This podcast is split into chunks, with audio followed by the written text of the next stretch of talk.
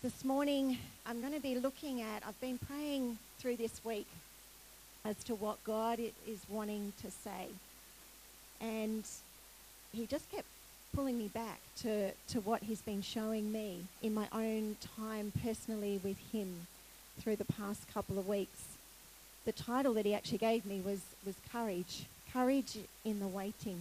Waiting times, I don't know for you, but for me, are, often been probably one of the hardest times in my life, and yet one of the richest, and the times where I have grown the most. Waiting times could look like waiting for breakthrough in great trial, suffering under injustice, waiting for the fulfilling of a promise, or waiting for a long awaited event. They're often not easy times, but they're often the times of real transformation. If we're willing to really just let God do what He wants to do in those times and let Him have His way, we can allow the waiting times to either break us or make us, depending on our response.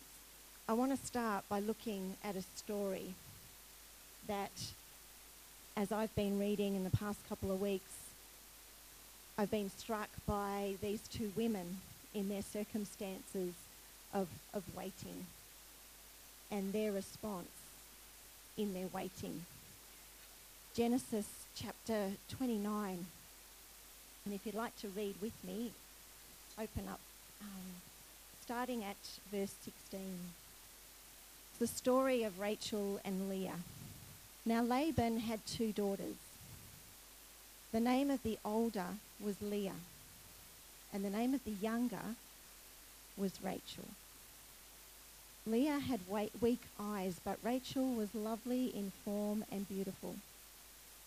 Jacob was in love with Rachel and said, I'll work for you seven years in return for your younger daughter Rachel. Laban said, it's better that I give her to you than to some other man. Stay here with me. So Jacob served seven years to get Rachel, but they seemed like only a few days to him because of his love for her. Then Jacob said to Laban, Give me my wife. My time is completed and I want to lie with her. So Laban brought together all the people of the place and gave a feast. But when evening came, he took his daughter Leah and gave her to Jacob, and Jacob lay with her. And Laban gave his servant girl Zilpah to his daughter as, his, as her maidservant. When morning came, there was Leah. So Jacob said to Laban, What is this you've done to me? I served you for Rachel, didn't I? Why have you deceived me? Laban replied, It's not our custom here to give the younger daughter in marriage before the older one. Finish this daughter's bridal week, then we will give you the younger one also, in return for another seven years of work. And Jacob did so. He finished the week with Leah, and then Laban gave him his daughter Rachel to be his wife. Laban gave his servant girl Bilhah to his daughter Rachel as her maidservant. And Jacob lay with Rachel also, and he loved Rachel more than Leah and he worked for Laban another seven years.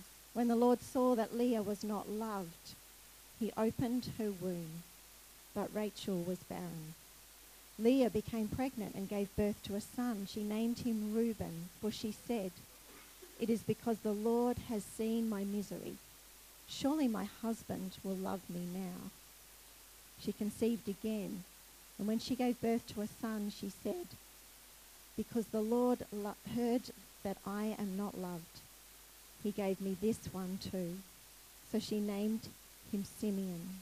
Again she conceived, and when she gave birth to a son, she said, Now at last my husband will become attached to me, because I've borne him three sons. So he was named Levi. She conceived again, and when she gave birth to a son, she said, This time I will praise the Lord. So she named him Judah. And then she stopped having children. And then down to chapter 30, verses 22 to 24. Then God remembered Rachel. He listened to her and he opened her womb. She became pregnant and gave birth to a son and said, God has taken away my disgrace. And she named him Joseph and said, May the Lord add to me another son. Two sisters in very difficult circumstances, two different sisters married to the same man. Rachel's described as, as beautiful. But she was the one who had to wait for the fulfilling of the promise to her that, that she would marry Jacob, but then suffered under the deception of her father, Laban. Rachel, who longed for children and remained childless, while her sister Leah bore six and a daughter. And barrenness in these times, as Rachel experienced, was actually looked on as a sign of God's disfavour. And it was almost like life wasn't worth living if you couldn't have children. Leah is described as having weak eyes. And interestingly, we can read that and think it's a negative description of her, but the Hebrew word rashot actually means gentle, soft, delicate. She was given in marriage to a man whose heart was for her younger sister and who spent many years longing and waiting to be loved by her husband. As we read this situation, as we read the story, we see, I guess I, I was really saddened because the response of these two sisters was often one of jealousy, of envy, and of rejection. They had a choice in their circumstances. And yet, through it all, we see of God's unconditional love and his compassion being woven through their story. And we're reminded through Leah's declaration in her naming of her first two sons that he is the God who sees, he is the God who hears. And as Rachel was reminded, he is the God who remembers and who never forgets. Our uh, God is a God of compassion. I love this verse in Psalm 56, verse 8, which reads, You keep track of all my sorrows. You've collected all my tears in your bottle, and you've recorded each one in your book. We may not be able to change our circumstances, but we do have a choice in how we respond to them. And God will always have his way, no matter what our response in our circumstances. Nothing can thwart his plans, as it says in Job 42, verse 2. I want to share another story with you. This story is of a, a young, married, newly married, well, young married couple who were really looking forward to becoming parents and on learning of their, their pregnancy, they were greatly excited and thrilled and eagerly looking forward to raising this little one that God had blessed them with. They spent the time in pregnancy praying for this little one growing in the young mum's womb. And during that time, the young mum actually had a dream where God revealed to her that this little one within her womb was a baby boy. The time came for this little one to be born. Great joy for this young couple, welcoming this little one into their family, to their new family. This little one, very precious, was also a little one who was greatly distressed, who spent the first early months screaming and very difficult to, to comfort. And this young mum went through a time of really just struggling to know how to properly care for this little one. It seemed that everything she tried to do to help this little one wasn't making much of a difference. The sleepless nights, the, the constant crying, the well meaning advice of fellow friends with babies who seemed to be doing everything right was taking its toll. And she slowly began to withdraw. She began to, to think on the words that were actually not true, that she was perhaps a failure as a mum, that she couldn't do this. This was just too hard. And it led to the point of getting to a day where she just did not want to keep going. where she began to believe that if this is what being a mum is, she didn't want a part of it. But as she got to that point, she also recognized that she'd actually been blessed with this little one and that God had blessed her with this baby. She was the mum, the right mum, the best mum for this baby. And so, in that moment, in that time of darkness, of despair, and of discouragement, of hopelessness, she chose slowly to begin listening to what her father was speaking and saying. And she slowly began to stand, to stand in what God was speaking to her. And as you may have already started to guess, that young mum was me. When Jeremy and I were praying through the pregnancy and asking, asking the Lord for a name for this little one, the name that he gave us was Samuel. And interestingly, Samuel means God hears. In those months of crying out to God and asking why, what am I doing wrong, of things seemingly getting worse rather than better, God was listening. God was actually drawing me closer to himself in that time. Not trying to do things the way I thought they should be done as a mum, or perhaps how I was looking on at others and how they were doing things, but actually standing in who I was as Samuel's mum and letting God work through me and show me how to be the mum he wanted me to be. It wasn't an easy time. It was probably one of the hardest times that I've been through.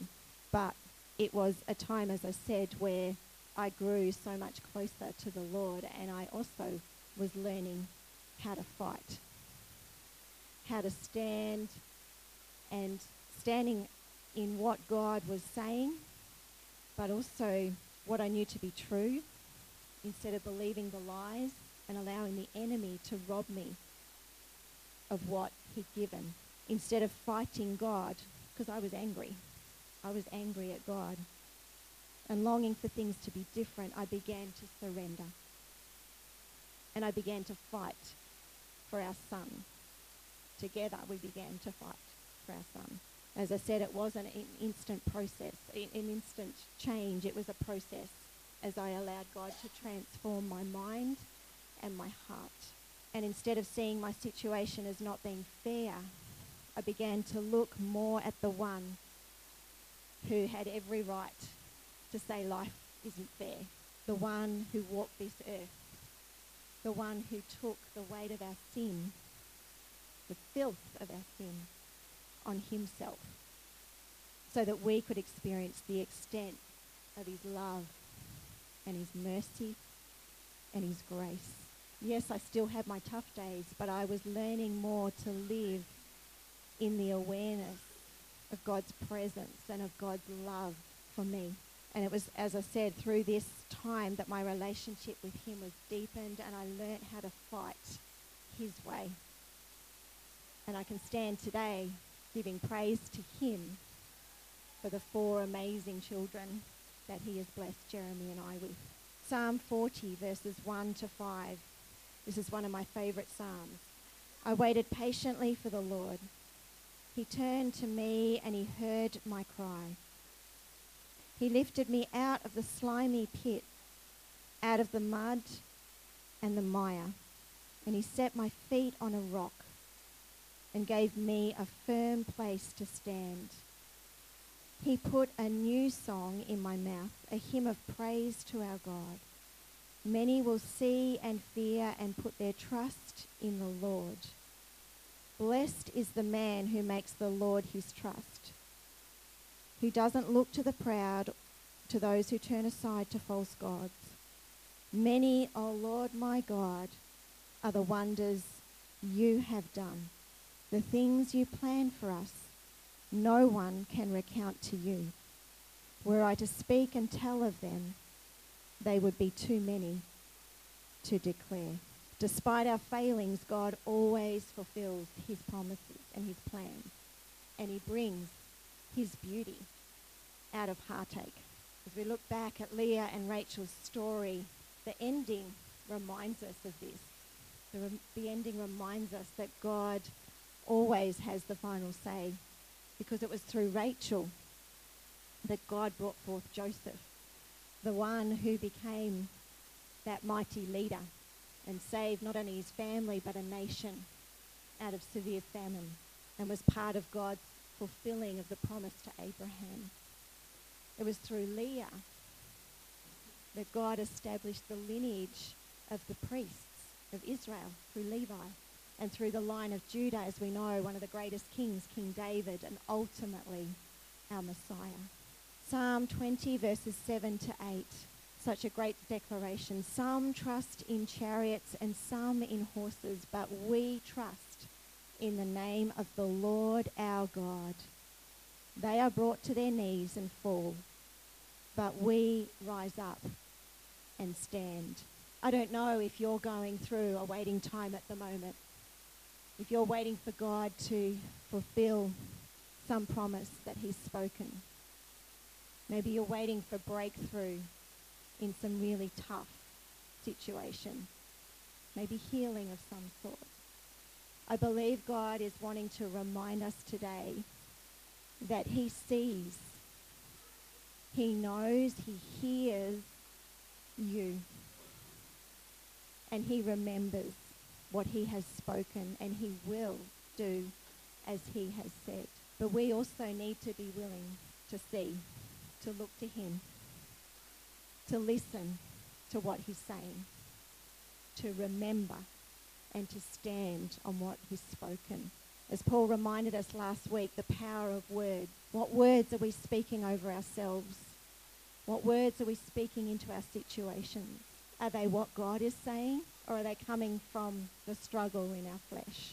God is calling him to calling us to himself, calling us to stand on what he is saying and on who he is.